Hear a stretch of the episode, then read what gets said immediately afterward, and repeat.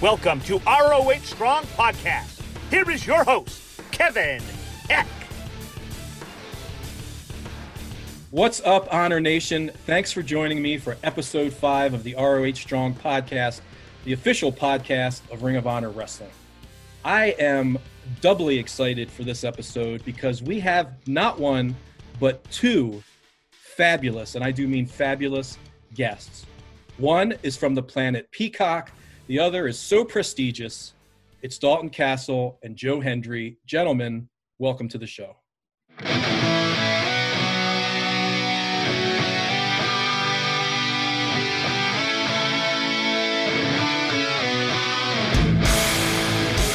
Thank you. Thank you for having us. Say his name and he appears. I believe in Joe Hendry. I believe in Joe Hendry. Thank you. Glad to be here. Glad to be here. Joe, should I correct him, Joe? Does I was born in Rochester, New York. I, I'm from Earth. I, Okay. I, I, I think that's part of the magic. I think you've just kind of pulled back the curtain too much there. Oh, you think so? Oh, I think I'm so. a space alien.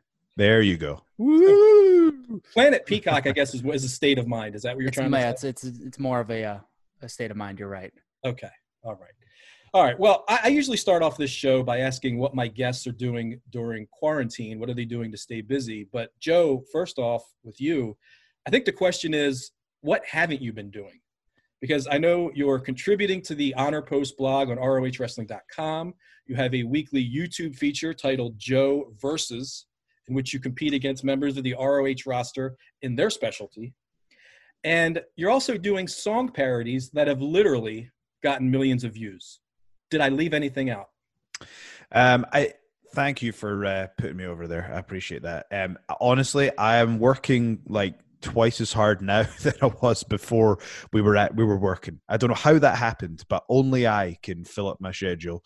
Uh, but no, I'm really enjoying it. People seem to be uh, responding well, and I've I've really it's it's a great feeling when you kind of put stuff out there and you see the little comments of people going like, "Oh, I really look forward to these. That made my day," type thing. So that's kind of been fueling the fire with getting these going. Um, just trying to, you know, do our bit. And um, I'm going. I think I'm going to take a break for a few days though, because I've been going hard for you know about a month now, and I need to take a second to relax. Because I think like when you're putting out content nonstop, if really all you're doing is like editing your own stuff, you kind of lose a bit of perspective about what people are kind of thinking and feeling and stuff like that in like pop culture. So my plan this week is just I've submitted my third episode of Joe versus. It was a donut eating contest and it was horrific.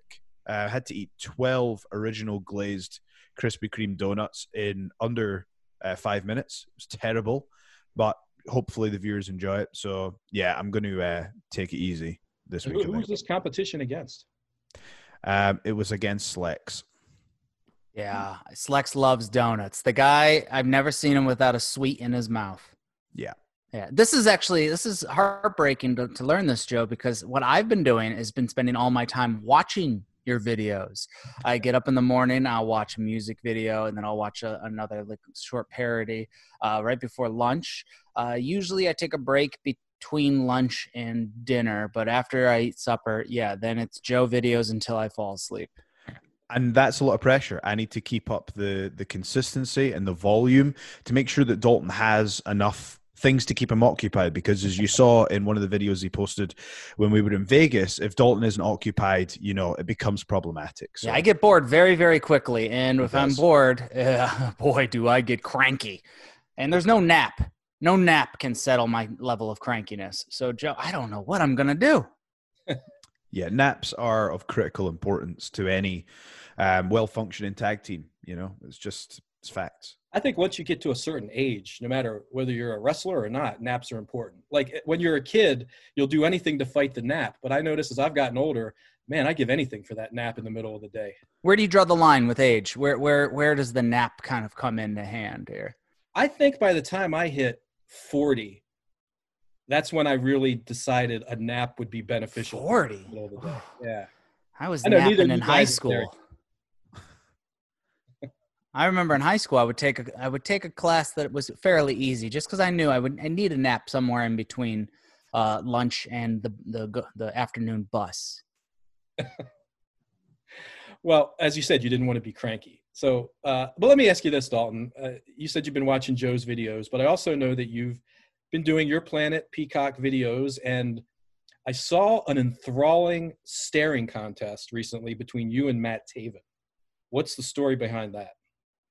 We were uh, we were talking video conferencing, and uh, you didn't see the whole back end of it, but there was a long argument about who who was the uh, the more polite. Uh, we were discussing how we've gone to restaurants and who tips better. It, it kind of escalated from there.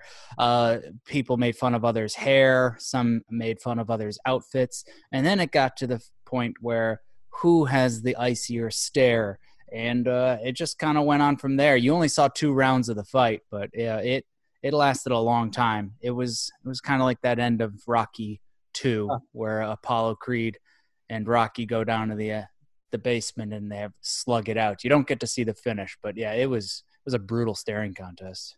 Well, I have you to say that's a tough call over you know who's nicest between the two of you. I know I'm probably biased, but that's one thing I have like genuinely noticed about Ring of Honor is like coming through uh, Scottish and British wrestling. It's like you're always kind of looking over your shoulder. There's always people trying to tear you down, and you know there's backstabbing going on. And uh, you know when I first came into Ring of Honor, I was waiting for it, and I was like, these guys are actually really cool. What's going on? What's the catch? It's the Yeah. long con. We're we're just Yeah, just- you're waiting for the big payoff. Yeah, the trick is to pretend to be nice for about seven to eight years, and then you make your move. Yeah. So Dalton, you are playing the long game. But hey, I have to ask. You mentioned hair, a hair contest.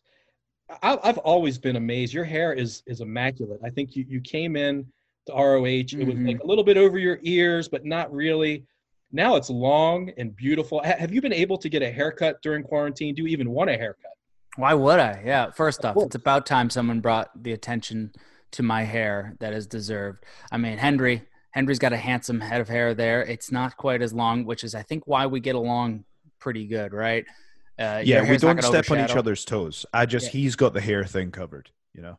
Taven hair, since you brought it up, it's it's sort of in like a transitional phase now, isn't it? It's a little, it's kind of like still the mohawk, but there's like a little curly Q thing. What, what's what's going on, Dalton? Oh, uh, Taven has been slowly transitioning into a pineapple. but I like it because pineapple's a delicious fruit. I love it how a lot of these podcasts are like shoot interview, find out the real story, and then we're just like, he looks like a pineapple. Oh yeah, that is the clickbait head headline going to be Joe Hendry and Dalton Castle unleash on Taven's hair. I, I'm I'm insulted that you think we use clickbait headlines. I'm a respected journalist, guys. Come on, Yeah. no clickbait here. Didn't you? Don't you read at the bottom of the X Files what my journalistic credentials are? I Don't- did. I read that the other day, get actually. files. Just the other day, I read that. Okay. I okay, this is probably a good place to do this. Um Uh-oh. I can't read.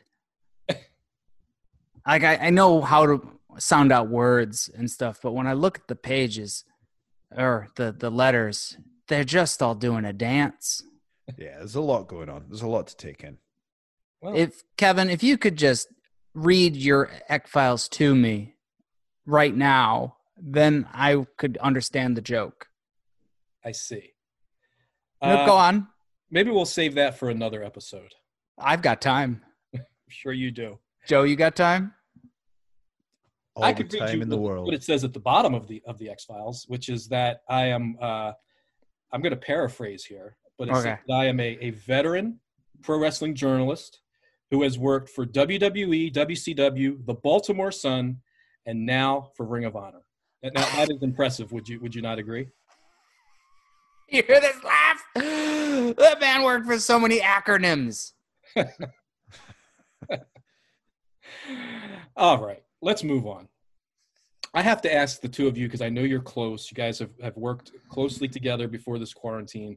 But I've never been more physically apart than ever right That's now. what I'm going to ask. For guys that were so close, how hard is it to be away from each other all this time? I mean, is there separation anxiety?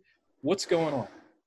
I, I personally think it's like the timing was the worst for me because I feel like we were I feel like at the start we were like, you know, two singles wrestlers put together and we were like, you know, kind of focusing on our own thing as part of this. And then we started to really get into our groove as a tag team. And I really felt we are rocking and rolling. And we were going to have this match with the Briscoes. And I just, my gut instinct was like, we are just going to, after this match, like, I don't know why, I just had it in my head that this match was going to elevate us to a whole other level. And that was supposed to take place in Vegas when everything went down. And I literally got on the plane and, you know, things were okay they weren't normal because obviously like this was going on. There was speculation but the shows were still happening when i got on the plane. And when i got off the plane i turned around and uh, mark and vicky haskins just shouted over and they're like yeah the shows are cancelled. And i was like what? And yeah so timing wise i wish we'd have got that match in but you know there's bigger things going on. Uh, safety is paramount of course so totally understandable but just it was a bit of frustration. I really felt I don't know about you, Dalton, but I thought we were going to take it to the next level with that one. I couldn't agree with you more, Joe. I feel like that's when we were finally starting to click. We we were understanding each other. We were t- communicating a lot better. We had moves. We had yeah. we had mm-hmm. team mm-hmm. moves that multiple we were going to knees. So multiple many knees. knees. The summer knees make oh, me feel it. fine. summer knees. and and here we are about to just change the world and take down the Briscoes. And uh, unfortunately, we never had that chance. But like, on, I guess in a in a in a kind of a hindsight, uh, if we're looking at the a positive end here, at least it's like a global pandemic, so we can immediately forget about the sorrows of not being able to smash the Briscoes in Las Vegas and uh, instantly focus on something more important. So I I'm looking at silver linings there. You know, you know what I think the one thing that's really keeping you guys from from absolute greatness. Oh, I know what it is. The Atlantic Ocean between us. very good, Dalton. That is could that is could be could there, be. There are actually two things then. That's Carry on, Kevin. The second thing I think is every great tag team needs a name. Have you guys given any thought? Like, like you've got believe guys, it or not, tag, two guys, one tag, great name. That's a terrible name. Why? Why it's is that filthy. a good name? Why is that a good name? Kevin? It's really just facts. That's all it is. Yeah, Kevin. Why is that a good name? Uh, Honestly, I, I, think they're liars too. How many times do they tag in and out? Multiple times. No, no, I don't. I want Kevin to explain why that's such a good name. Oh, I, have heard. I've heard. You've, you've heard. Uh huh. Yeah. It's a takeoff of oh, a yeah, video that I haven't seen. Oh, all right.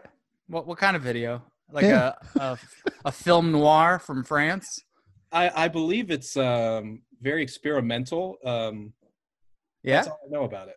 What what kind of origin? Is it a short? Is it a long video? Is it a film? Per, Kevin, he's gonna have to spend forty five minutes editing this out. Exactly. Um, I don't know. Maybe you guys can do a little Google search, look it up. No, we we don't we don't know about that stuff. That's okay. just with yeah. the best of your abilities, since you can't really describe it, just make the sounds sound effects with your mouth. What you think happens in that oh, video? That's no, that's too far. That's yeah, that's, too far. That's I, have you did you not hear earlier that I'm a legitimate journalist? I will not do such a thing. Mm. Yeah. But let me get back to the tag team name. Now, I got a couple suggestions. I think the most obvious one is the world's most entertaining tag team. What's wrong with that? Well, I think our entertainment value extends beyond the world. Yeah. He's a space alien. He made that very clear. Very clear. It's the first thing I said when we got on the microphone. You're right. I should have been paying attention. All right. I got another team name for I, you. Okay, go another one. Check this out. The obscenely prestigious peacocks, or OPP for short. So tell me, are you down with OPP? What What else does OPP stand for? Am I missing something here? Yeah, I tried that... to make a naughty by nature joke, but I don't think either one of you got it. Oh, what what what? Why? That's a song they have there. Yeah, you're down with OPP. Yeah, you know ah. me. So what does OPP in the song stand for? I have no idea. No, no idea at all. Nope. I genuinely don't know what we're talking about here. hmm. All right. Why don't we? No, no. Let's get online. Let's yeah. research this. Kevin, you look it up and you read the results to us. No, no, I can't do that. Do you know? I actually have like music software. I could do like a drum roll after jokes like that. I actually could do the. Do have a laugh track? We should probably have a laugh track. I could do that too. No problem. What's the point of having a laugh track if there's no jokes happening? Oh. I see where this is going. This is just becoming. We're just picking on Kevin Do Yeah, we just become like thought you guys those high school guys. bullies now that we, we can't tag with each other? I thought you were nice guys, and this was going to be a nice, entertaining podcast. I see where this Well, is. you started making fun of our friend's hair, and he's not even here to defend himself. So now we're That's true. Dalton, do you All right. remember we did discuss a particular finishing move? I have it here in our conversation. Do we want to reveal this now or do we wait till a later date? Well, we yeah we had a finishing move name, but we don't have a team name, and I think a team. Oh, name, yeah, no, you're right. yeah. Sorry, my bad. Yeah. Yeah. Should we do well? What do you, do you want to hear? Our team, our finishing team name move. Yeah, let's uh, let's have the scoop here. Is that what you call it? A finishing team name move? a finishing team name move. Let's just shorten it to finisher. FTN. I never really. I always. we need more acronyms. I've always watched wrestling with with mute, so I have no idea what the announcer says when the tag team hits their move. there you have it. It should just be the finishing team name move. Boom. Well, what is Um, it? so we did. There were people calling it the crescendo, which we liked that. But the issue with that is we feel like that might have been a move somewhere before. Someone's kind of- definitely got that. Yeah, at but least it- four. it's like it's too good for it not to be. So we just thought, well, Dalton made the suggestion of the move formerly known as the finishing move, presented by Dalton Castle and Joe Hendry, now known as the crescendo, but we're thinking of changing it. Yeah, so it's the whole It leaves it open. It leaves it open. Okay. Write it down. I'm writing it down. Let, us get back to this team name for a second, though. Are you thinking about a team name, or do you want to be the one team that doesn't have a team name, which thereby makes you unique? I'd like some more suggestions, actually. Yeah. We should have something. To be honest, I can't think of anything like awesome. So it should be so bad that it's amazing, like a tag team or the tag team or just something like that. That would make me laugh. I refuse to come up with a tag team name until the COVID nineteen virus is taken care of. All right. Well, we will talk about. Uh, well, actually, we're done talking about tag team names, but there's plenty more to talk about on this podcast. We're going to. You know, a- you had a good one. Do you have one? Did you have any written down? Me? No, I gave you my best one, obscenely prestigious peacocks. It was all done just so I could make the OPP joke, which fell incredibly flat, as flat as the Earth that Flip, Flip Gordon thinks the. Uh, Earth. I hope I'm not the only one who heard Joe's long audible sigh. I heard it. I heard it. All right, we're going to take a quick break, and then hopefully we'll be back with more from Dalton Castle and Joe Hendry, the team with no name. Maybe that's it, the team with no name. In 2020, make sure your vision is the same because ROH will be releasing its archive of all of its historic content, including me winning the tag team titles. Huh, me winning the television title, get out of town. Me winning the six man title, you don't say. And me winning the world title at Madison Square Garden. So don't be a Melvin and join Honor Club today.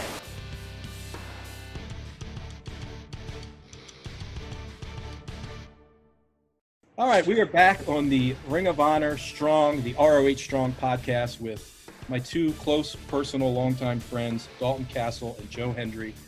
Uh, guys, according to my research, You get that box of oranges I sent you, Kevin? It hasn't come in the mail yet. Oh, yeah, that's running a little slow these days. You're going to love the citrus I sent. Well, thank you.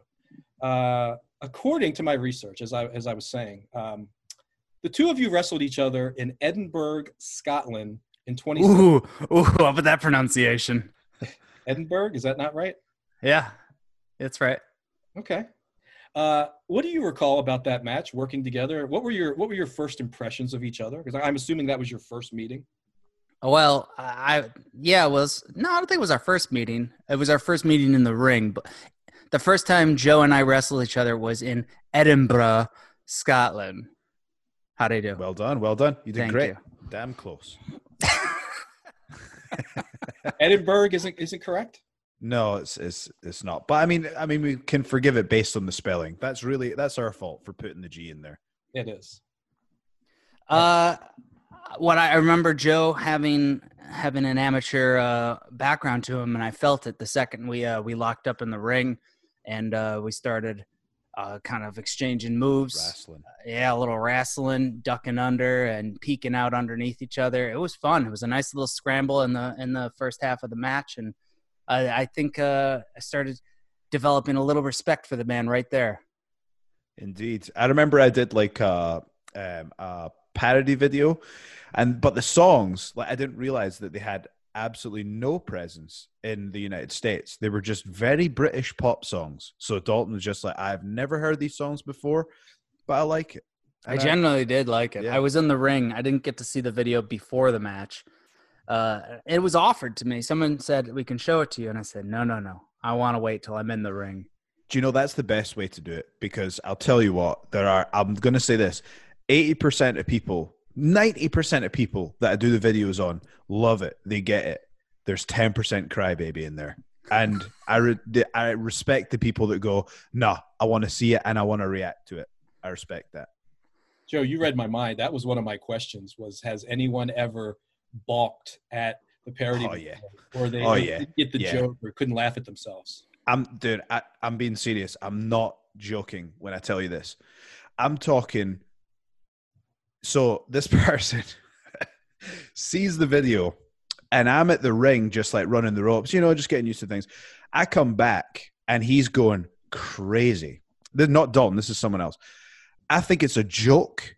I think he's like, because no one could take this that seriously. This guy is going crazy, right? And I'm like, so I go backstage and I think he's joking. So I burst out laughing. I'm laughing in his face, laughing with him because I think he's making a joke, but really I'm just making things worse. And um, yeah, stormed out for, didn't see that person for another four hours. Yeah, that that person, Kurt Angle. no, I, I'll tell you what. I was I was terrified to show Kurt Angle this video because I was like, what if he doesn't like it? Like, because basically in the Kurt Angle one, basically what I do is I have all of his accomplishments. So I have all of his accomplishments on the table. Like we had replicas of all the, all the titles he'd won, replicas of all the medals he'd won, and then I just in the video I just slammed them all off the desk straight into the bin, just right into the into the trash.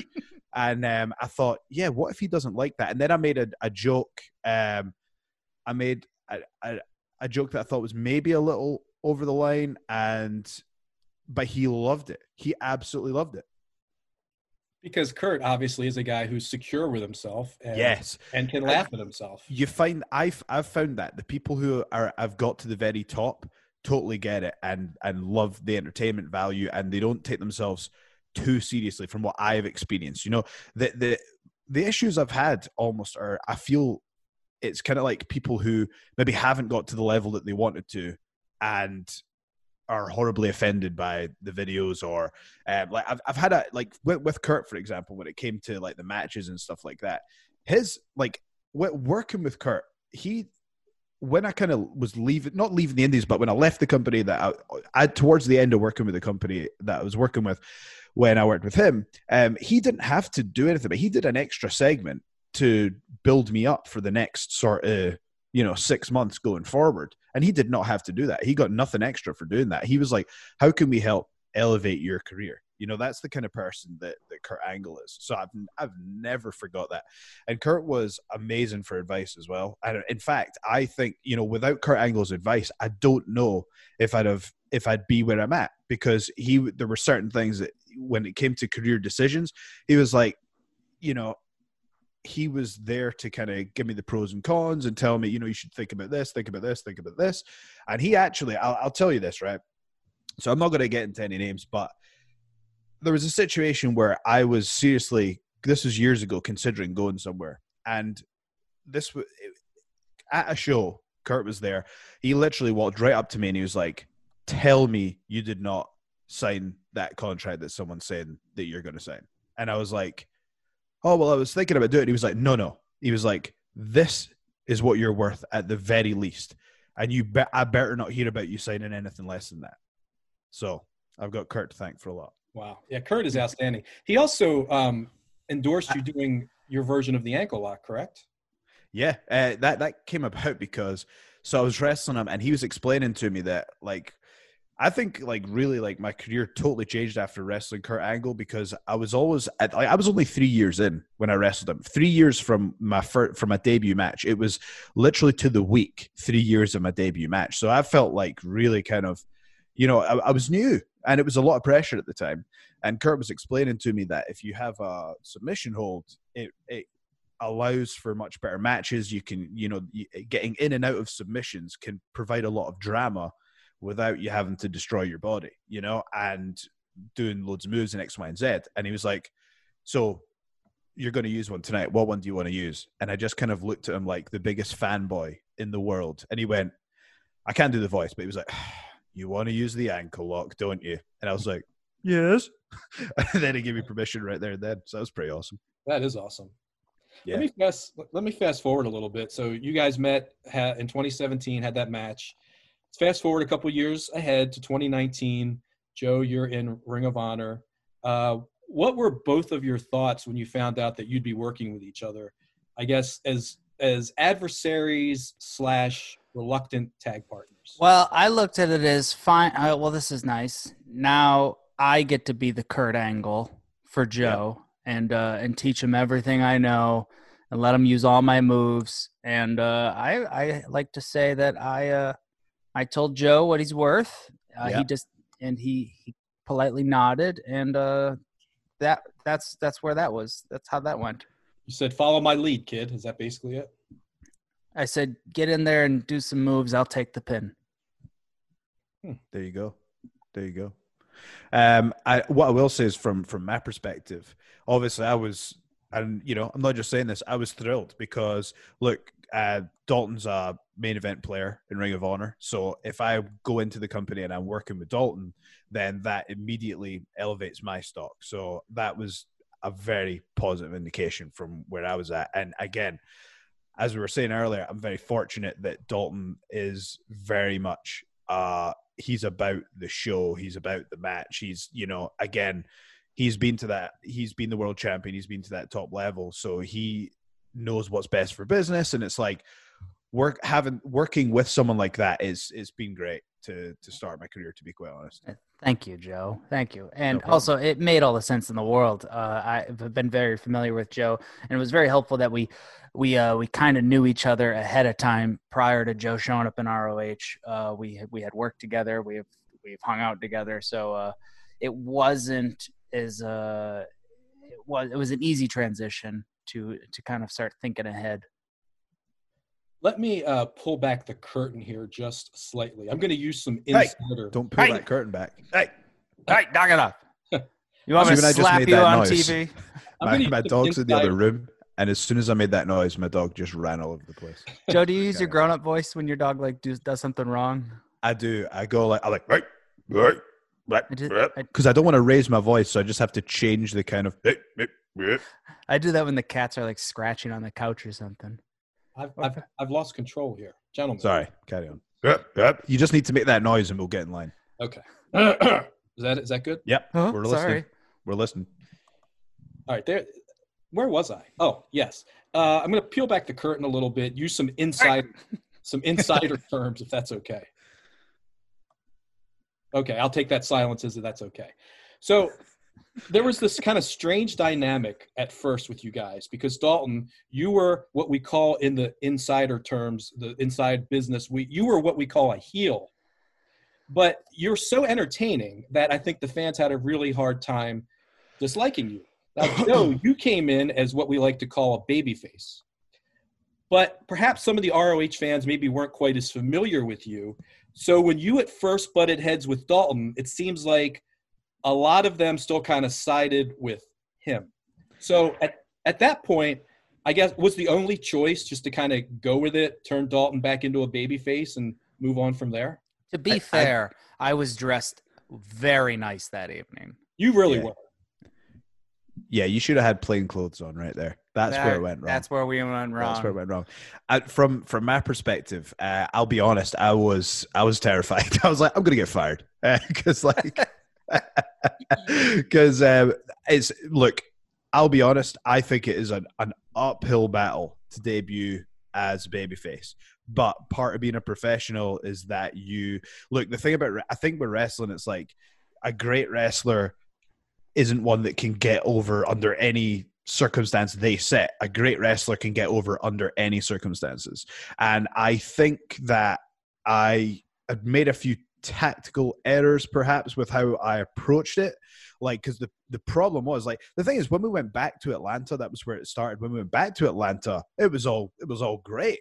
But actually, like I think it just took a lot of time for the Ring of Honor audience to get to know who I was. You know, having a following in the British scene, I had some following in the American scene, but not enough to cut through, like you say, as a babyface against someone as entertaining as Dalton.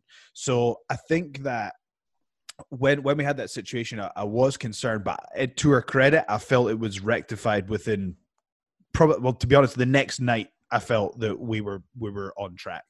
You know, so like I say, you want your debut to be like awesome and memorable and stuff like that. But I think part of wrestling is it's like you try some stuff, then it doesn't work, and then you figure out what does work, and that's that's the key. Like I think we responded to it quickly, and I feel like we were where we needed to be very quickly. It was, I, like I say, it just it just took a couple months for me, I think, to get to the awareness level that I needed to be at. And but I, I take pride in if you watch like some of the stuff at like Final Battle, for example, like the kind of reactions we were getting there. Um, you know, I'm really proud of like some of the reactions we were getting, and that's that's what I mean when I say I felt like momentum wise, we were just absolutely rocking and rolling. I was proud from where we started to where where we had got to. Yeah, I think also a part of uh, wrestling universe i mean I, essentially is the same everywhere when it comes to moves and, and the concept but uh, in front of a live audience in different countries is a different climate. So like joe uh, being working in the uk so often i imagine your comfort level is is very high and, and you know what you're doing second nature there. But uh, not working in the united states as much it, it takes a couple times of stepping in front of that crowd to kind of understand what works or how to carry yourself and, and, and get the reactions that you're looking for. So like it's not weird to say that the first time you debuted in Ring of Honor in the United States, uh, it felt a little off. All it might have taken was maybe two or three shows for you to go, oh, oh, all right, now it's clicking. I, th- I think to I think that you are right although I'll be honest, when I was standing on the stage, every fiber of my being wanted to switch right there. I felt like that was what felt right. But then again, I had a job to do, and if right. I just went into my into business for myself and did that, that would have been the wrong thing to do. You know, on my first day in the company, I had to try and execute what they had asked to execute, and you know, if I'd have just told the audience to shut up and listen to what I was saying, that could have ruined you know their plans for TV moving forward. And that wouldn't have been a that wouldn't have been being a team player. So it, it was a tough spot. And yeah, like you say, you you, you learn. You know, uh, yeah, it sounds like you just didn't want it enough because one of two things could have happened that night. You could have disobeyed your orders, and you could have uh, immediately been in the the world title match the next night, or on a flight home to Scotland. well, I think you made the right choice. And I think you said in the end, it all did work out. I, I want to go back to one of your first. Yeah, it did. We're on a winning streak, baby. We haven't lost in months. Absolutely. I think what is like one in a row, isn't it? Yeah, about that. Yeah. Well, you win some, you lose some. But we haven't lost in over two months. That That's is true. true. Haven't lost since, geez, February, I think. Right? March. March. Okay. All right. Well, during one of your first. Wait, no, no, we didn't lose in March. We won in March. That's right. What are we talking about? Well, what we were talking about was one of your first appearances together. You did, Joe. You did this karaoke video, which was a parody of Dalton, and I got to say, like, it takes a lot for me to laugh out loud, but you legit made me laugh out loud when you had this line about Dalton trying to reach his peacock in the ring. Hmm where he was doing this weird kind of gyration where his head was sort of bent. I mean, you guys remember you, what I thought. You about. found that line funny? I found that extremely funny.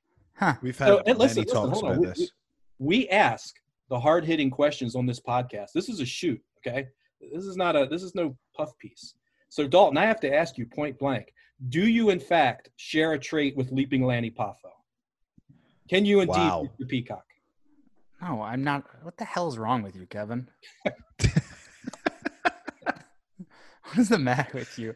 Also, yeah, don't ever really, in, in layman's terms, think about what you've just been asked.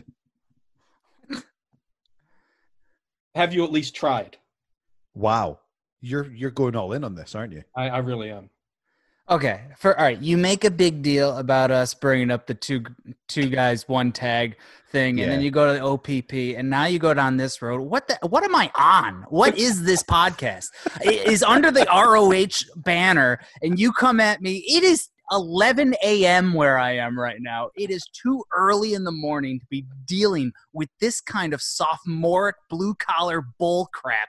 I am in pants because I'm respecting myself while I sit home, and I would expect you to treat me with the same level of respect. I have a button up shirt on because I'm an adult and I want to be spoken to like an adult. So if you ask me and my prestigious, amazing tag team partner, who's all the way over in Edinburgh, Scotland, not Edinburgh, to come onto your show, take time out of our day and go politely discuss our career and what we're doing with our time off, I expect a little decency and leave your bathroom humor at home, which I guess is where you are because we're all at home. That's worse than bathroom humor. It wasn't humor. It was a legit question, which you still haven't answered. That's even worse. That's even worse. Do you want me to try Inquiring right now? minds want to know. Joe, you're the one that brought it up. You did it in the ring. I mean, come on. I did that in the ring, did I? No, I definitely would have got fired if that. No, no, not that. I mean, you brought up this particular subject in the ring. Had you never raised it in that video, I would not be asking this question. But let me, I'll end it this way. I would just say, I would just say, if you could do that, um, you would never want quarantine to end because you would never want to leave the house. Is that true or not? okay, we'll move on. I can't wait till we bitch about this after the podcast. And we'll see if this makes it past the censors at the uh, in the ROH office because we are. I just want, I, I was just wondering how, like, which way you're going to dig in this hole. All right, let me get back on track. This is a legit question. now. Oh yeah, yeah. This is Let's legit. get back to where it was really good. Yeah, let's get back to that hard hitting journalism. All right, all right. Is there a reason you have so many uh job references? Yeah, I, yeah. How long were you at each of these positions? I think you're maybe leaving a few companies and acronyms off that list by the sound of things. Uh, I don't know what that means, but I'm any- just saying a good journalist would only have one company listed. well, no, because I can I I move on to better opportunities. Oh, because of all the sexual harassment charges. I mean, Uh, if, if you really think about it, if we were to transcribe this interview, it would be hard. I can imagine it now, like the talking heads of me and Dalton being like, he just wouldn't stop asking." He just kept digging. Oh, He no, just kept I'm, talking I'm- about I'm- my peacock. I'm going to get us back on track. Okay, this is a real question. When did it become apparent that the two of you had good chemistry together, and that this uh, what was sort of an odd couple, reluctant tag partner thing? Did you know it kind of like right away that this was something that was going to work? I, I've got a, a few moments, Dalton. If, if or do you want to go first? Well, I just know it was. I mean, it was kind of clear. I think we both knew in the first match we reluctantly tagged together and pulled off the victory. That, I mean, it's plausible that two incredible wrestlers teaming together would work well. It's just I don't think we were accepting it right away. But Joe, I'm sorry. What was your take? I like. I think when we wrestled uh, Lethal and Gresham, that that was awesome. I, I enjoyed that Mm. so much. And obviously, you know, you'd have to try pretty hard to have a bad match with those two. You know, so I, I think we can take a very small portion of the credit in that. I one. tried. yeah. I was working hard to bring that match down, and they just kept yep. elevating it. Yeah, No, I know. They just wouldn't stop. They just wouldn't stop. But yeah, when we did that, uh, the entrance, um, the when we your entrance and then it switched to Joe Hendry and friends, which you know I still think is a viable team entrance. But you know, but the reaction the crowd uh, gave there, and there was one moment where we had this bit where uh, Lethal's running around the ring. And we did this bit where you evade him, and then I hit this clothesline, and it was just like the, the in that moment I was like, "That's synergy right there. That is synergy." Yeah, that was uh you know what? That is a great match. Uh I don't I don't like how it ended. Uh but I think maybe we are a little too distracted but like this is going well. This Yeah, is going were really well. surprised. What's And going then- on? We lost our focus for just a second. Yeah. Well, and of course that will come with experience and teaming together, and uh, uh, you know, I mean, you were in the ring with two veterans, and Lethal and Gresham, who are longtime friends. So, I mean, I think it was okay that uh, you know. I'm a former world champion. Yeah, I All was right. there. I We don't make excuses. I, yeah. Joe was there. Let me ask you about um, the work that you guys do together in some of the videos that you do, the bits that you've done together. I know there's a lot more creative freedom in Ring of Honor than maybe in some other companies. So I'm just, uh, what's the creative process? You guys just sit down and bounce ideas off each other. How much improv is going on? What, what's your process? A lot of it is Quinn saying, "Hey, do you guys want to do an interview?" And we go, "Press record." Remember that time you took like 40 takes and it was just like a promo? Oh, I was that the one in that like in Baltimore in the back room. I think so. Yeah.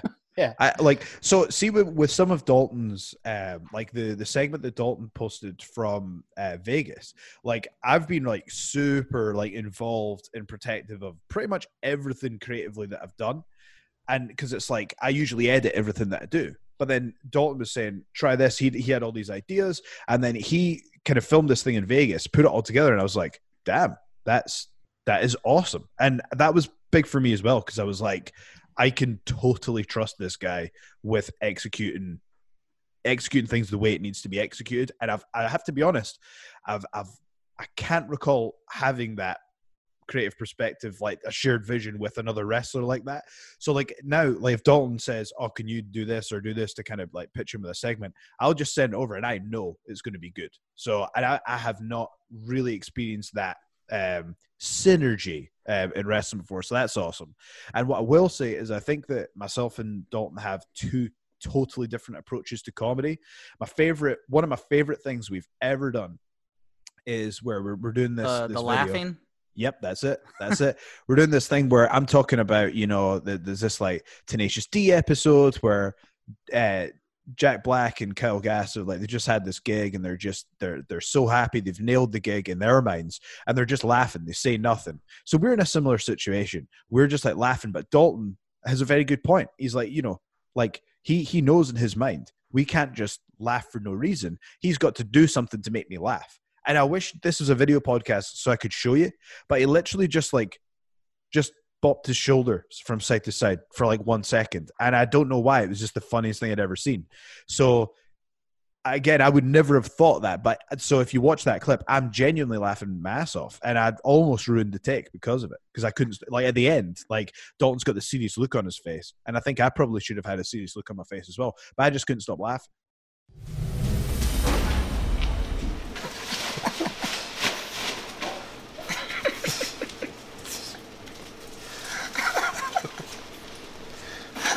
Yeah, uh,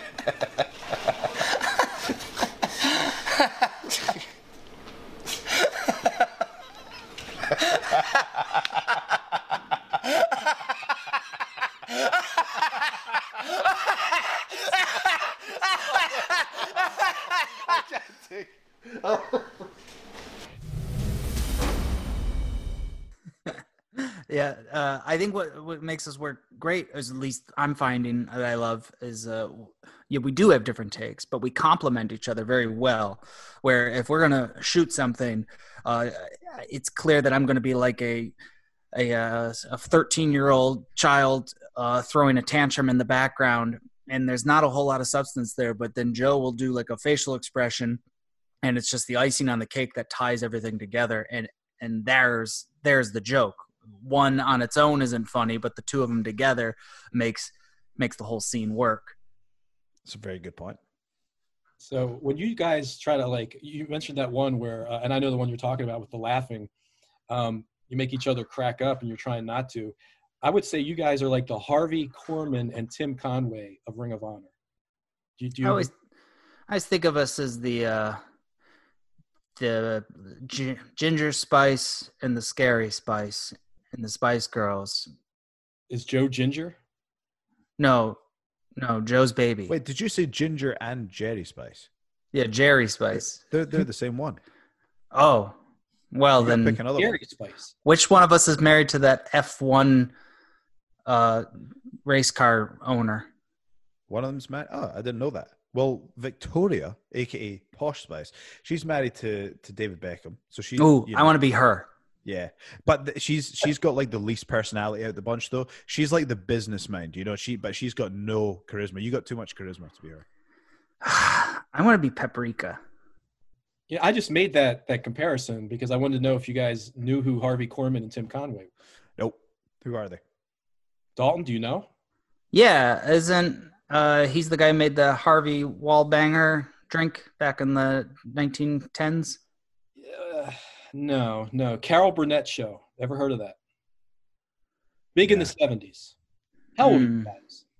Uh, I'm 23, And if you just reverse those numbers, I'm 32. so old. Yep, I'm feeling it. Okay. Not Uh, old enough to see that show though. okay. Well, it's still on in reruns, I believe. Me TV. Is that where the the Simpsons originated? Was that Carl Carol Burnett?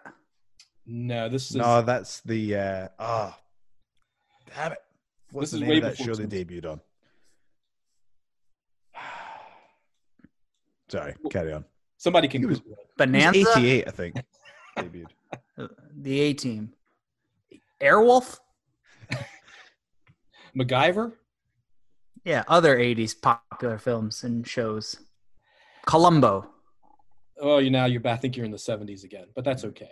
Um, I want to ask the two of you now. Uh, do you ever want to get back? Uh, this is a tough question now because I don't want to insinuate that there's. Uh, Do you want the world to go back to normal?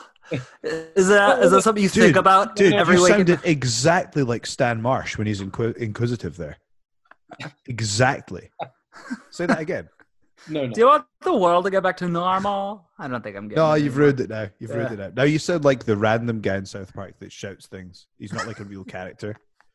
Just every character they needed another voice for, but Trey Parker's the only guy in the studio. Yes, that's it. That's the one.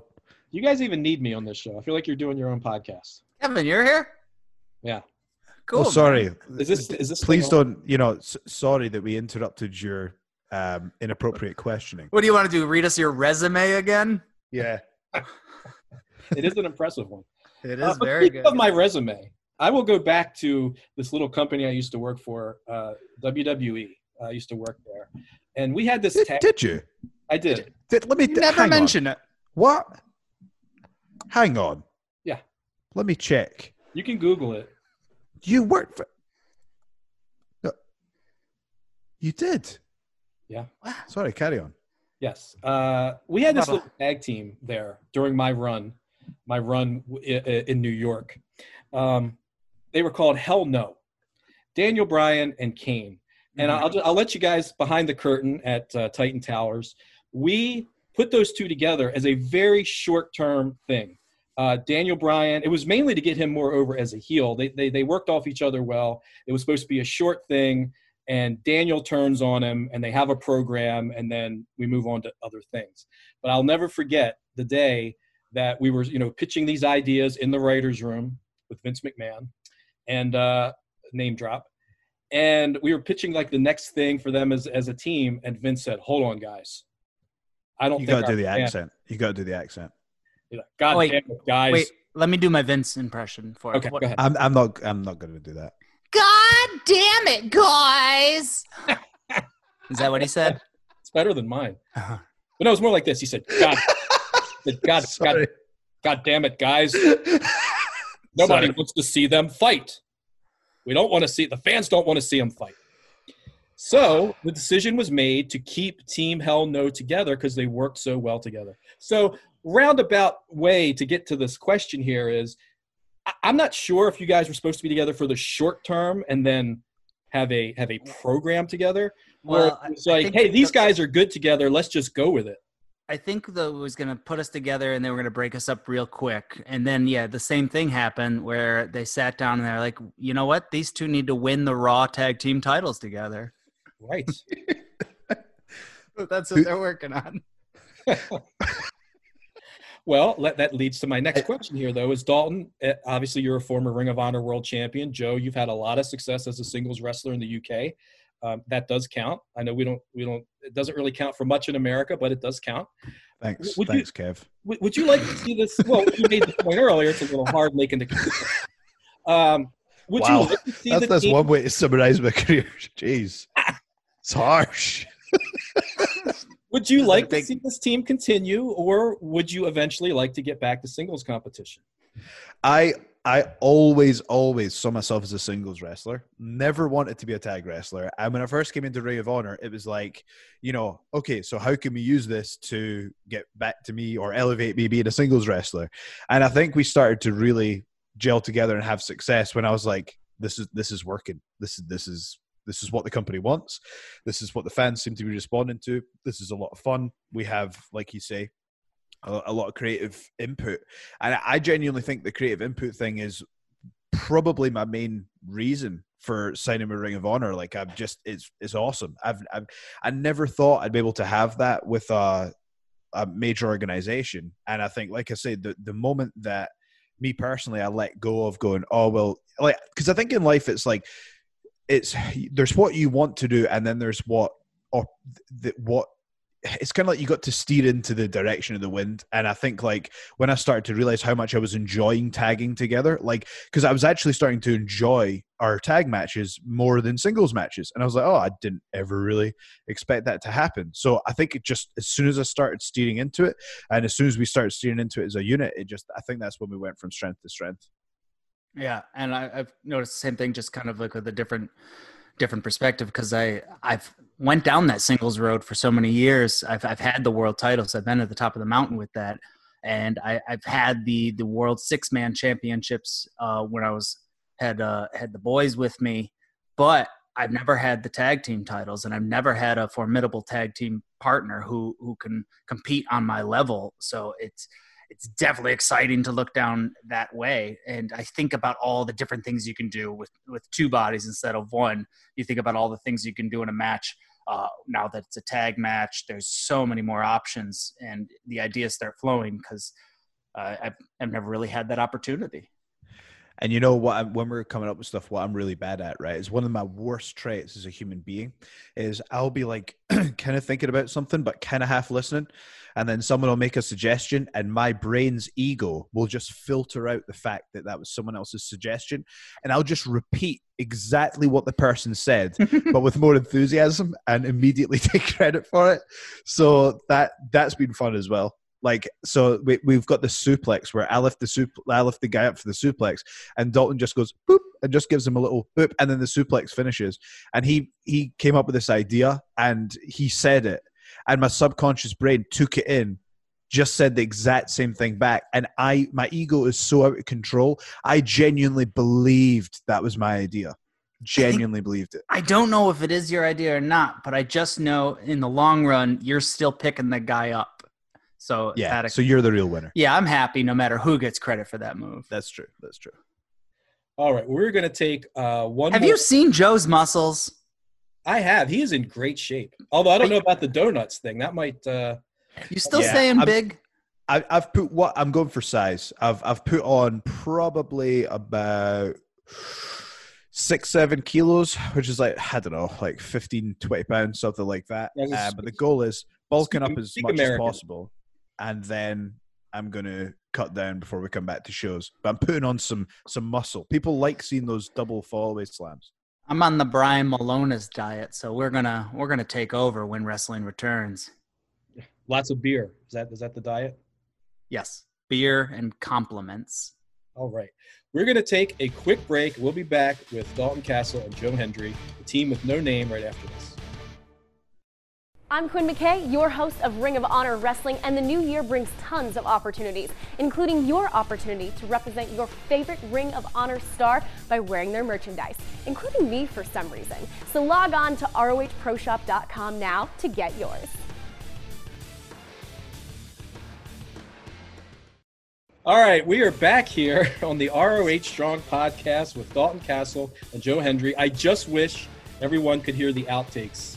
Uh, things yeah. that go Hey, Kevin, what what did you mean earlier when you were talking about how women aren't as smart as uh, guys? What did you mean by that? You, you know what's going to happen, Kevin? This is Kevin's game. This is no Kevin's the smartest guy in the room here because what he's doing is he's asking all these crazy questions and he's going to edit out his questions and we're just going to be talking about it. Like it'll just be sound bites.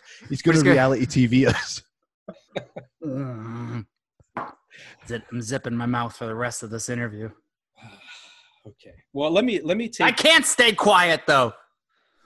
I want to take a serious. Can we take a serious turn? Can I be Lance Storm here for a second? Can we be serious for a minute or a second? Is, is that a thing? Is that his catchphase? I've never heard him say that. I believe. Well, that was one of the. Dalton, what would what would he sound like, Dalton, if he was to say that? Oh, Lance Storm. What? What's he saying? Hold on, I gotta clear my throat to get my Canadian accent. Gar, I'm Lance Storm. Can I be serious for a minute? That was awful. Uh, anyway, Lance Storm. You know, I, I used to work with him in this other uh, big company called WCW. Jesus. What did you- when Yeah, when do I you have time to do anything else but Yeah, work at all back- these big companies? Before I went to New York, I was uh, big in Atlanta. Joe, did you know we were talking to somebody who's had such a prestigious background? I know now. All right, I would like to turn this interview, could like I said, to serious for a minute. We we- we made a joke, a dirty one uh, earlier about your back, uh, Dalton, what you were doing those back exercises. But let's let's talk seriously for a second About, I didn't make any jokes. Someone made a joke. Uh, it was actually Joe who made the joke in the video, and then I took it from there and ran with it. But let's let's move on. You had some serious back issues a couple years ago. Obviously, they were no laughing matter. Can you just talk about like how much pain were you in during your reign as Ring of Honor World Champion? I know you you you were trying to gut it out as best you could, but can you just talk about how much pain you were working through and and the specifics of the injury? Yeah, I broke my back. I broke uh, two bones in uh, in my lower back, and uh, it caused my spine to kind of uh, shift and pinch some nerves. Where uh, then, like the more it shifted, the the more the the nerve got impinged, and it would shoot down my hip, creating this awful pain anytime I stood. Uh, there was a time I remember when I had the title, I had to do promos uh, in the studio. We would stand in front of a, a backdrop in front of the cameras and do like three or four promos in a row for TV tapings, and I could only be on my feet for more than I don't know uh, two minutes before I had to take a break and like lean over and try to stretch out. And uh, that's how I had to go into a lot of these matches. There's a lot of a lot of matches as world champion where uh, I'm in tears before my music hits because I'm just worried that I'm not going to be able to get through it. But I knew how much was riding on it and how much it meant to be world champion, how hard I fought to get there. And it wasn't until uh, a little before, I think it was the Global Wars tour. I don't remember where we were. We had some stops in Massachusetts and along the way where uh, I couldn't get out of bed the week prior. And I had to go see the doctor and I was getting checked on I didn't know what was wrong with me, and that was the stupidest part. As I, if I knew, I would have definitely relinquished that title and uh, and taken the time off. But then I found out um, right before England, as I was boarding a plane, my doctor called me and told me what was going on. So then I had to had to make some some changes in my style, and uh, and I still wouldn't give up the title. I was going to hold on to it and for as long as I could, and I feel like I did a pretty good job. Uh, you you watch a lot of those matches. Um, you don't know what's wrong with me. You're seeing real pain in my eyes, but I I wasn't gonna let something like a broken back stop me from doing the one thing I, I believe I do best and the one thing that I love, and that is uh, performing and entertaining at the highest level. So I, I tried my best, and uh, then eventually it caught up to me where I couldn't hold on anymore, and then I took the proper time off. Now I'm on my way back. I feel like I'm back better than ever. I'm stronger than I was years prior. I, I'm wrestling smarter than ever. I've got a great tag team partner to to help me along the way, and yeah, I, I, it, I don't regret it. I just didn't. I didn't enjoy that time. Yeah, I would imagine it would have to really mess with you mentally as well as physically. I mean, you mentioned like you work your whole career to get to this point where you're the world champion, and then your back uh, gives out on you the way it did, and you're, you're like, I can't imagine the, the, the physical pain, but also the, the, I mean, the mental anguish you must have gone through with why did this happen to happen, have to happen now of all times? Well, yeah, I also knew, I mean, it's such a rare position to be in. People with healthy bodies get but what one shot to be world champion or even to attempt to be world champion. So I wasn't going to throw that opportunity away just because I felt pain. Joe, what's the worst injury you've suffered in the wrestling business? Um, well, you had that hangnail that one match, remember? Yeah, that's true. That, that was, was rough. pretty bad. Um, I I have to say, I've been pretty lucky injury wise. Um, I will say, I think um, one thing that I'm very, very, very cautious of is uh, concussions and things like that and I've been very fortunate with that um, in in recent years, especially. Um, a lot I, of people I, don't know this, but Joe's hair is actually a helmet. Mm-hmm. Mm-hmm. That's it. That protects me.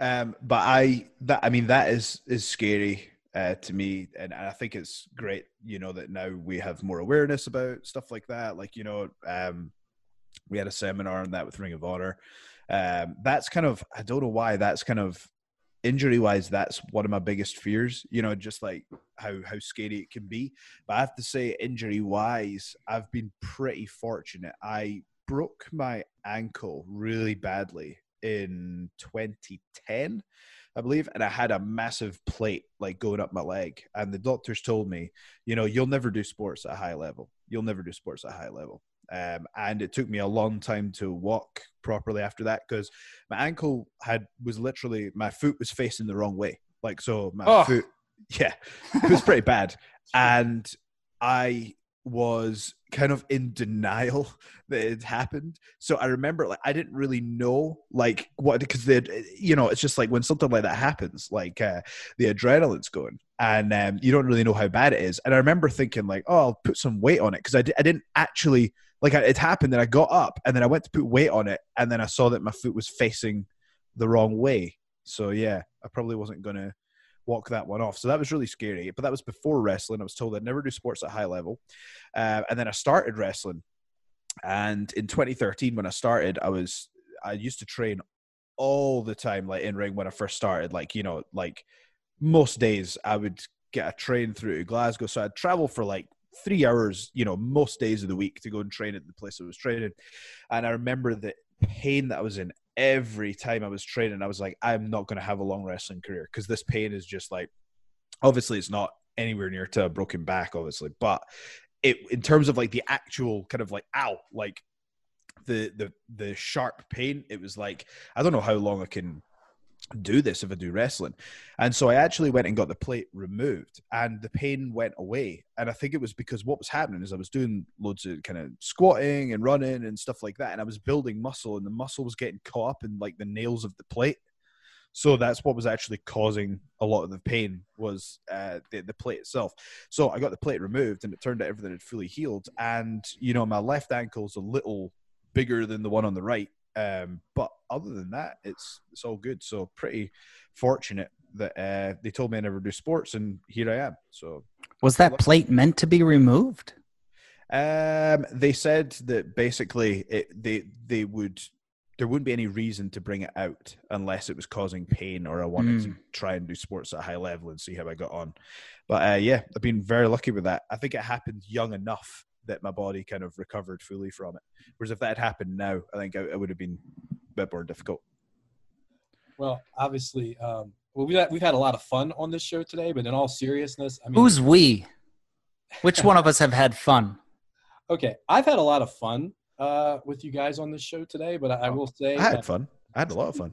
Since we we, we sort of went down the serious uh, uh, rabbit hole there. I, I must say that um, I always ha- I have a tremendous amount of respect for all of you guys and girls in the business. What you put your bodies through, and just hearing stories like that, um, it really hits home that yes, you guys are entertainers, but man, what your your pain threshold and your uh, mental toughness. Uh, I just say I've I've always been in awe of what you guys do. So just wanted to put that out there. Thank you. Thank, Thank you, Kevin. Thank yeah, you. Appreciate that. And as long as I can go down as being known as the toughest Ring of Honor World Champion, and then that'll be all worth it. You know, just spread that around. Okay, I will tell the world. We'll do that. Joe, let me ask you this question. Everyone knows that uh, you have this tremendous background in music, but I wanted to ask you what is what was your first dream? Was it to be a musician, or was it to be a pro wrestler, or did you always think you could do both?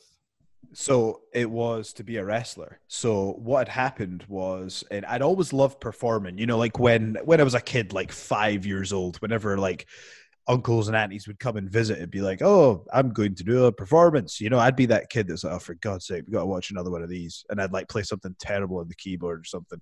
But um, I actually got into pro wrestling, so I knew I wanted to be an entertainer, but I didn't know in what.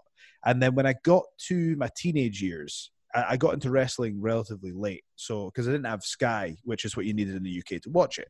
But when I got it, I was like, okay, this is for me. I'm totally into this. And I had all these plans to go down and train at um, the FWA Academy, which was down in Portsmouth, which could not be more south. It couldn't have been further away and still in the UK. And I was like, right, I'm going to do that when I'm 16. How am I going to do it? Um, and for whatever reason, it just, I don't know why, I just I think I ended up going to university instead, and you know that's kind of what I was thinking at 16. But that um, school produced, you know, an insane amount of talent. You know, a lot, most of the the big names from the UK back in the day. Um, and but what I said was I didn't really know. I was just naive. I didn't know that you could kind of that working out and eating loads of protein, you'd be able to put on mass. You know, I didn't think that. I, I just thought, okay, I'm not a big dude, so I can't be a wrestler. I know that seems silly now, but I didn't realize like that I was actually like now one of the big, bigger guys, I would say. So, but back in, in the day, I just thought all wrestlers were huge and I couldn't be one. So I was like, right, well, I'll be a, a musician and then, you know, maybe I could like transition into being a wrestler if I get big enough with that. And I think that was the thing. It was, I love music. I absolutely love making music, but I just never had the same sort of like, I don't know. I just knew in my heart that I, I would, I could be a great wrestler. I don't know why. And, I think when I finally accepted failure with music, that's when, you know, at that point I felt like I had nothing left to lose. It was 2013, going into New Year's, it was New Year's Eve going into 2013. And I just made the decision. I was like, right, wrestling's my life from now on. And things moved quickly. And yeah, I, I've always wanted to be a wrestler more. But actually, I think what you find is with a lot of people, it's the things that you do outside of wrestling that help you get over in wrestling. And so I wouldn't change anything because I got a bit of life experience doing that. I learned these other skills in music that helped me to get to the position I was in. Like I never would have got a match with Kurt Angle if I didn't have the kind of musical entrances. They would have given that to a more experienced worker, you know? So I wouldn't change a thing. Wouldn't change a thing.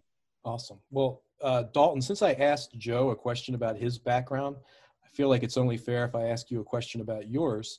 I know that you worked as a DJ at a radio station in Rochester, New York, uh, at one point.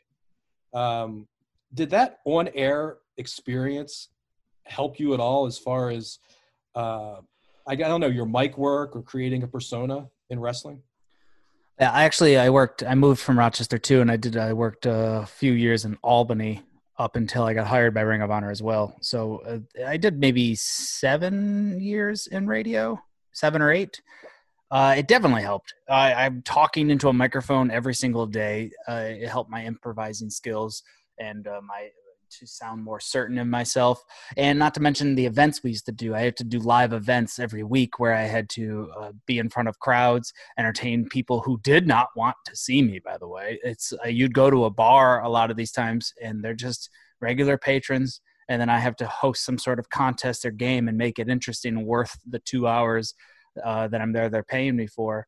So I, I learned how to control different kind of rooms uh, and uh, kind of make it a, a, more fun environment for somebody who does not want to see you. And I feel like that's what a lot of wrestling is. You go to these small independent shows and uh, you're you're just performing in front of the people who who may not know who you are when you're first starting out. So you really have to make an impression quick on them uh, I also had the opportunity to work at giant concerts when I was in radio. I would I would be on the microphone in front of seventeen thousand people, uh, trying to get them wild up and be like, "Are you guys ready to see Korn?"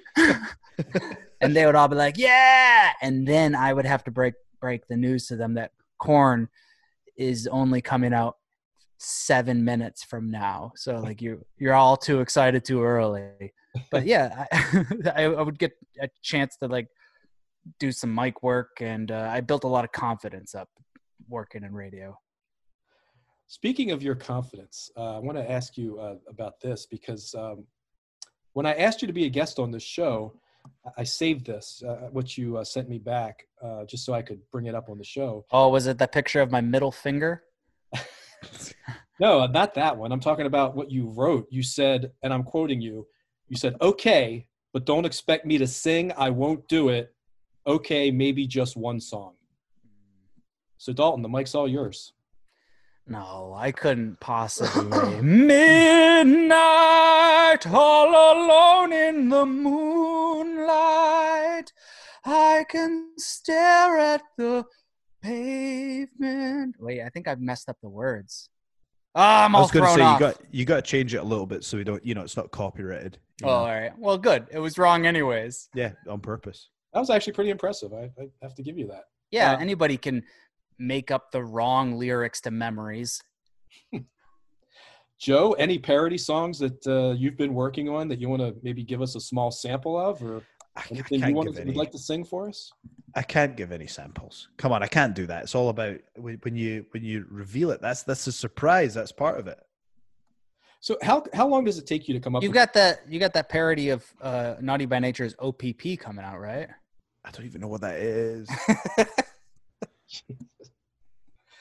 how quickly do you come up with these songs, Joe? I mean, like, could you like, are you like a freestyle? You know how like rappers freestyle and come up with stuff like on the spot? Like, could you could you come up with a song for this podcast like right now?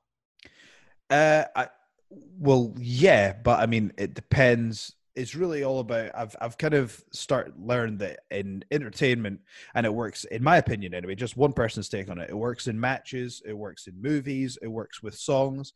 I think when things are are good, it's it's easy and it's it's fun and it's quick.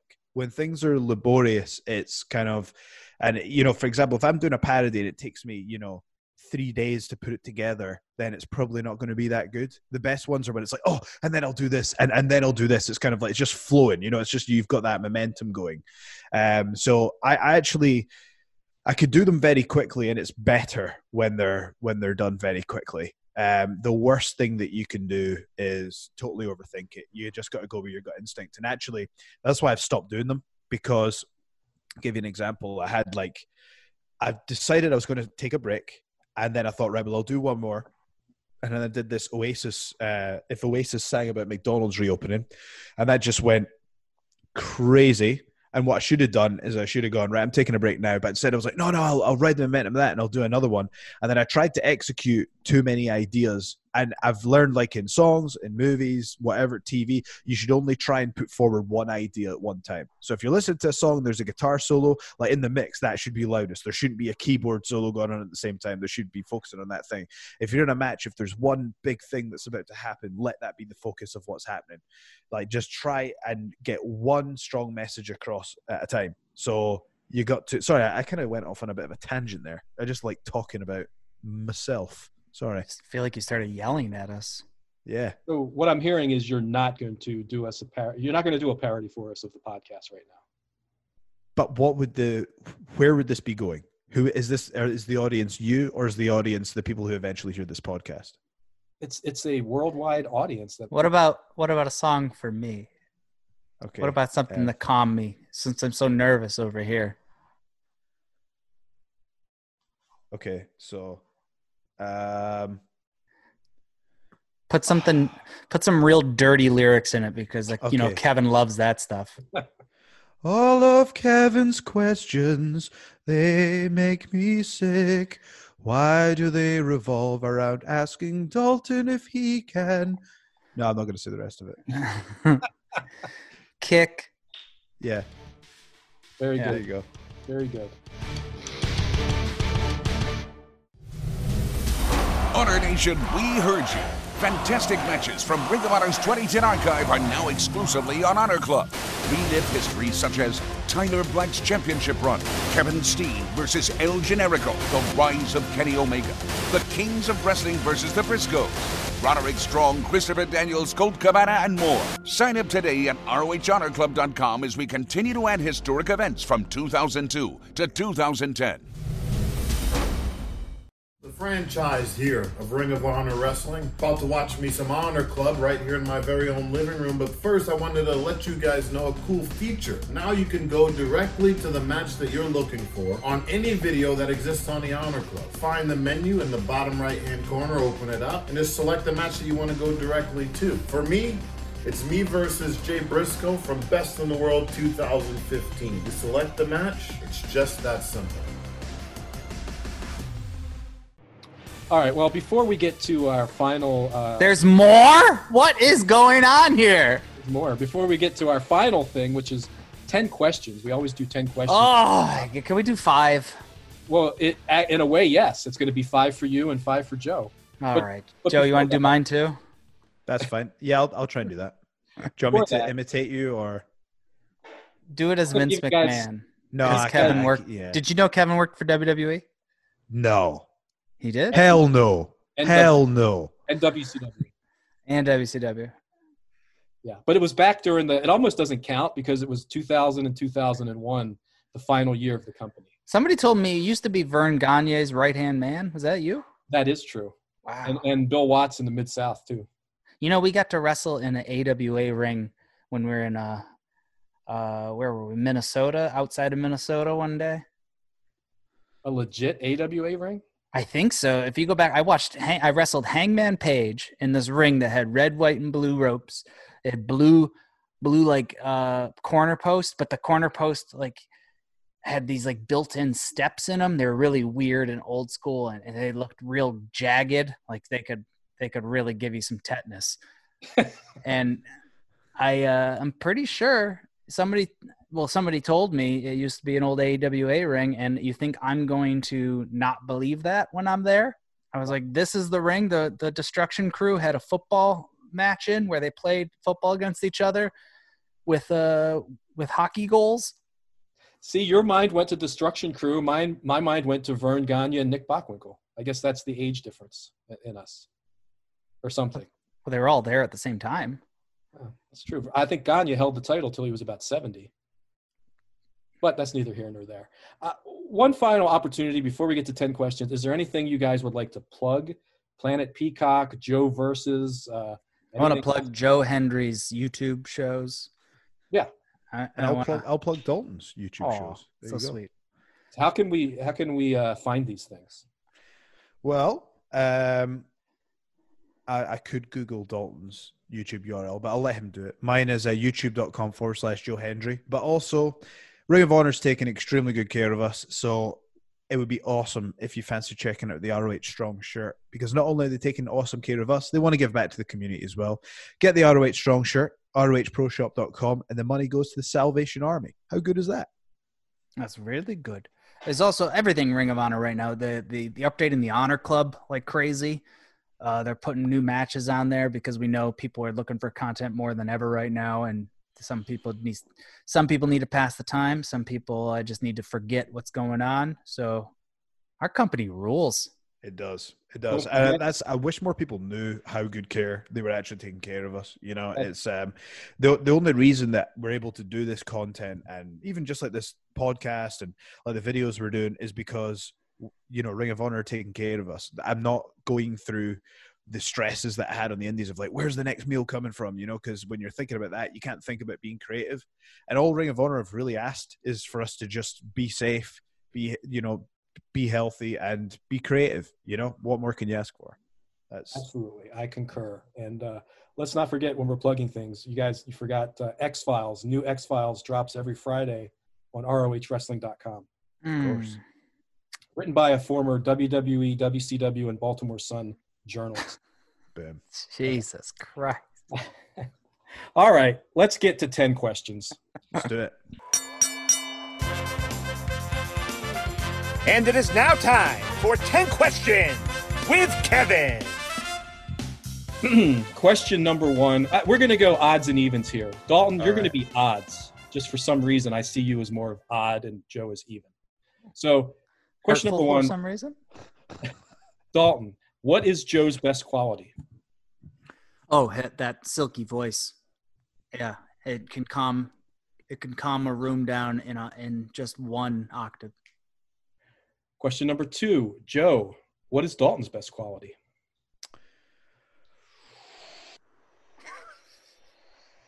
You have to think about it. He's, oh, no, he's There's just too thinking of the- many. There's yeah, too many. There's that's too what many. it is.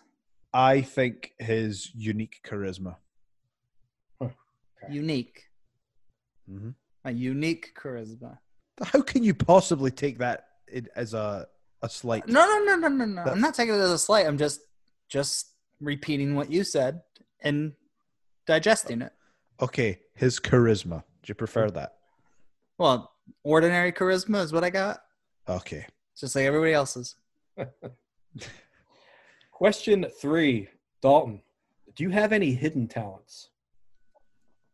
Hidden talents i usually lay all my cards on the table. Um i can do cat's cradle like nobody's business. Like you and i don't care what what you're holding in between those two hands there. I can get my pinkies in there. I can get up and under make the x's make the straight lines. Cat's cradle is a is, is a solvable puzzle for these fingers. You know, that was actually, you didn't take the bait. That was my way of asking one last time if you wanted to fess up about the Lanny Poffo thing, but uh, no, you, didn't. you didn't take the bait. Question number four. kevin you're being a child I know. Joe, do you have Yeah. a guilty pleasure? Um, I think terrible reality TV is fantastic, Oh, and it, the worse, the the better. Like, um, what's that show? I, I forgot the name of it, but it's the one where, um, is it Thirty Day Fiance? Is that how many days it is? I can't remember how many. 90 Ninety day. Day Fiance. It is the best show ever. It's you know you can't act that well. That's real. That is real. I love that Dalton immediately knew what you're talking about because I had Oh, no, it's it's fantastic. It's fantastic. You know, we're talking about like we're talking about how to present wrestling in 2020, and that right there, that's the blueprint. you think we all got to order some brides Well, not that, I, I don't think I'm quite saying that.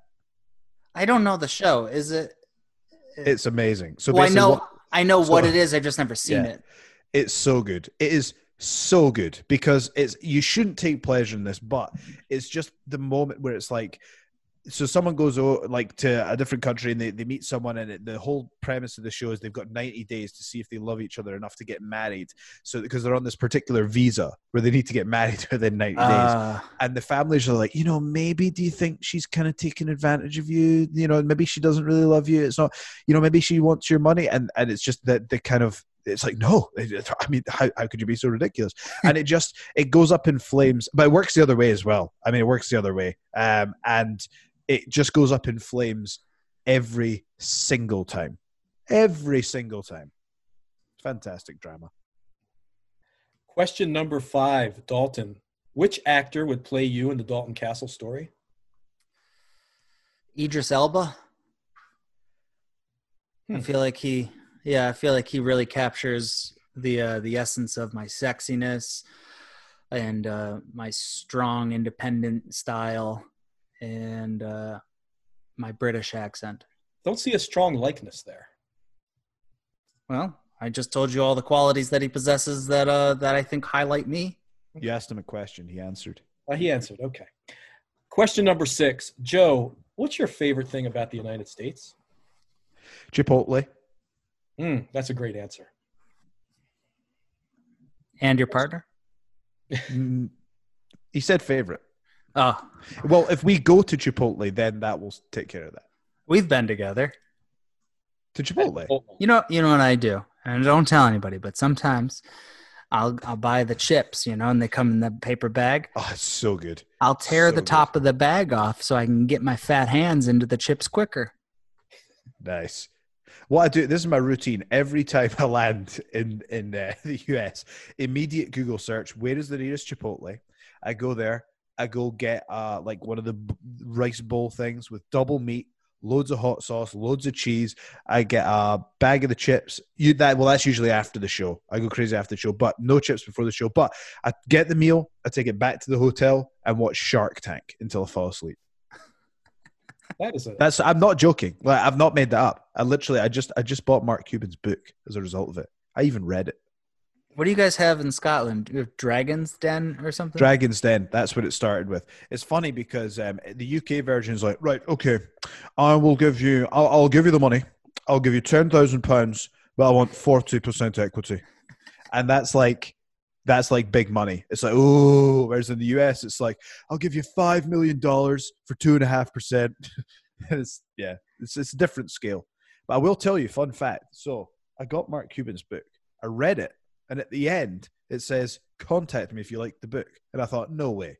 So I contacted it and says, "I like the book," and I asked a piece of business advice, and he got back to me. Mark Cuban got back to me. Through email? He's got this this this app, right? And if you basically download his app, obviously probably no one else uses the app. So you you find his username on it. It gives you the instructions at the back of the book, and then you can ask a question, and he receives it like an email, and it sends you it back. You think it's really Mark Cuban? I do, I do, because it's it was just, but well, yeah. Why would he put it in the book? Don't don't. Do I'm not gonna run this, but if Mark Cuban's doing it, do you think Cuba Gooding Jr. is doing it in his book? Because I'm gonna go buy that. I don't think so. And it was like a one word. It was like a couple of words answer. So it was like you know you know that's how billionaires respond. The the richer people, the richer, more powerful and influential people are, the shorter their emails. That's how it goes. And that this was like a couple words. Yeah, totally. Mark is definitely not like some AI. No, it can't because I asked a specific question. Actually, Did oh yeah? Which one of these pictures doesn't have a stop sign in it? Is that what you asked it? Uh, that is it may ha- stop. I, I this you're you're shattering an image here. That this that meant something to me. Allow me to believe. You just ah, you know what? I'm not This is like denying when- it. This is like when you tell a kid that Santa Claus isn't real. Okay, it might have been a, up. his it might have been his assistant or whatever. Okay, it came from the the Cuban. You don't do this. You know we're on a podcast. Don't do this in public. yeah, exactly, guys. Come on. I, I want to ask you a question about the. You mentioned the Chipotle and that you guys have gone together to Chipotle. I want to see how close you really are. When you get the chips together, is double dipping allowed? Can you double dip the chip? Well, you're eating your own meal. No, if you're sharing chips, No, you you, you don't share. You have your own bag. Come on. Okay. Don't ask ridic- Don't ask stupid. Do you not see the size of us? We are big hulking men. Well, that's We're basically we are musk ox walking around in a restaurant. We, we think we're gonna eat half a bag of chips and split it? Do we look like we share food? No, definitely not. Question number seven, Dalton. Share toothbrushes, hairbrushes, share beds, never chips. Never chips. Exactly. I'm picturing a, like a drink and like two straws, one drink. Paper straws. Straws, one drink. That could be You like see- did you hear what he did there, Dalton? He did it again. He said two straws, one drink. He's trying to. It's, that's fresh. goes back to that. Oh, Kevin, that's rich. It always goes back to that. All right, we're gonna get through these ten questions at some point. Dalton, Yeah. number seven. What scares you? Ooh, uh, here's a dilemma. Open water. I love the ocean and, and lakes and stuff, but if I'm by myself, something's definitely going to eat me when I'm in it. Number eight, Joe. Mhm. Outside of anything wrestling related, what's something that's on your bucket list? Ooh, um, I, Matt, I'm gonna get in trouble for saying this. My girlfriend will not like this answer, but I really want to have an MMA fight. I don't know why. I just do. Okay. I'm, All right. That's a bit nuts, isn't it? No, punching people's fun. Getting punched is a different story. Well, you've got the amateur wrestling background. I think that could probably help you in the MMA world. That I have never thought about that. That is, I can. You're right. Yeah, I know. I know. I, I amaze myself. Question number nine, Dalton. If you could have a conversation with any person, living or dead, who would it be? Living or dead? maybe the original Chuck E. Cheese. You know, I, I don't know how I communicate with a mouse who uh, serves pizza and plays video games, but uh, I'd love to know more about him and uh, and why he always wears a really nice tuxedo or Hmm. circus outfit, or you know, just really everything that goes into that pizza he makes. Gotcha. Is he alive or dead? I, I don't know. Um, I, th- I, I don't know. I think he's an energy. Yeah. Maybe there's been more than one Chuck E. Cheese. I don't know. Like the yeah, never mind. I remember Okay. when I was at school, people thought there was like people thought there was like multiple Kanes, other than like fake Kane. They were That's like, exactly what I was going to say. I was "There's gonna use that been ten Kanes. There's been ten Kanes." Do you guys want to know the the truth behind that answer? I Go for it. I had literally just picked up my phone and saw Have that you Chuck been E. Kane? Sorry. I beat I beat Kane. Yeah. no, have you been Kane? Were you one of the ten Kanes? Yeah. I, I feel like you're not allowed to continue wrestling until you get to play the part of Kane. Yep. It's a rite of passage. You'll be Kane someday. You think? Uh, Chuck E. Cheese was just trending on Twitter, so that's where I went that route.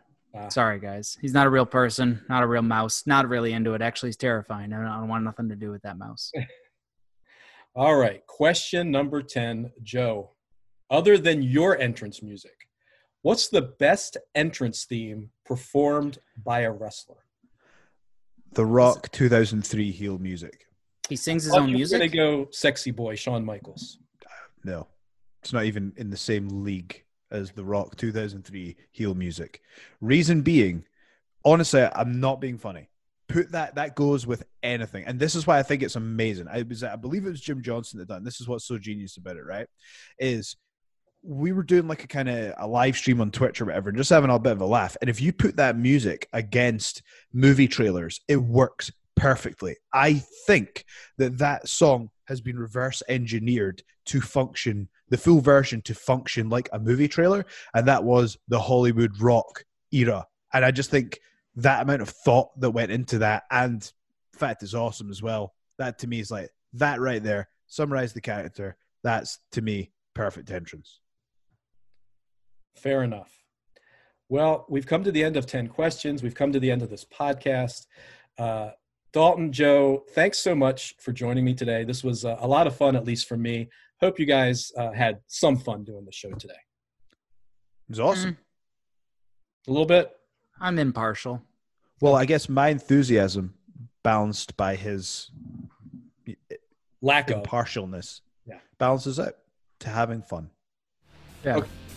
All right. Well, I'm definitely glad I woke up early. early. It was like midday, but that's another. There's no rules in quarantine. That's True. All right. Well, thanks everyone for listening today. Uh, keep it locked into ROHWrestling.com and ROH's social media channels at Ring of Honor on Twitter, Facebook.com slash Ring of Honor on Facebook. For news of when and where future episodes of the ROH Strong podcast will be available. Stay safe, everyone. Hey, Kevin, where did you work before ROH? Ah, that's not important. I don't like to brag. Stay safe, everybody, and let's all be ROH Strong.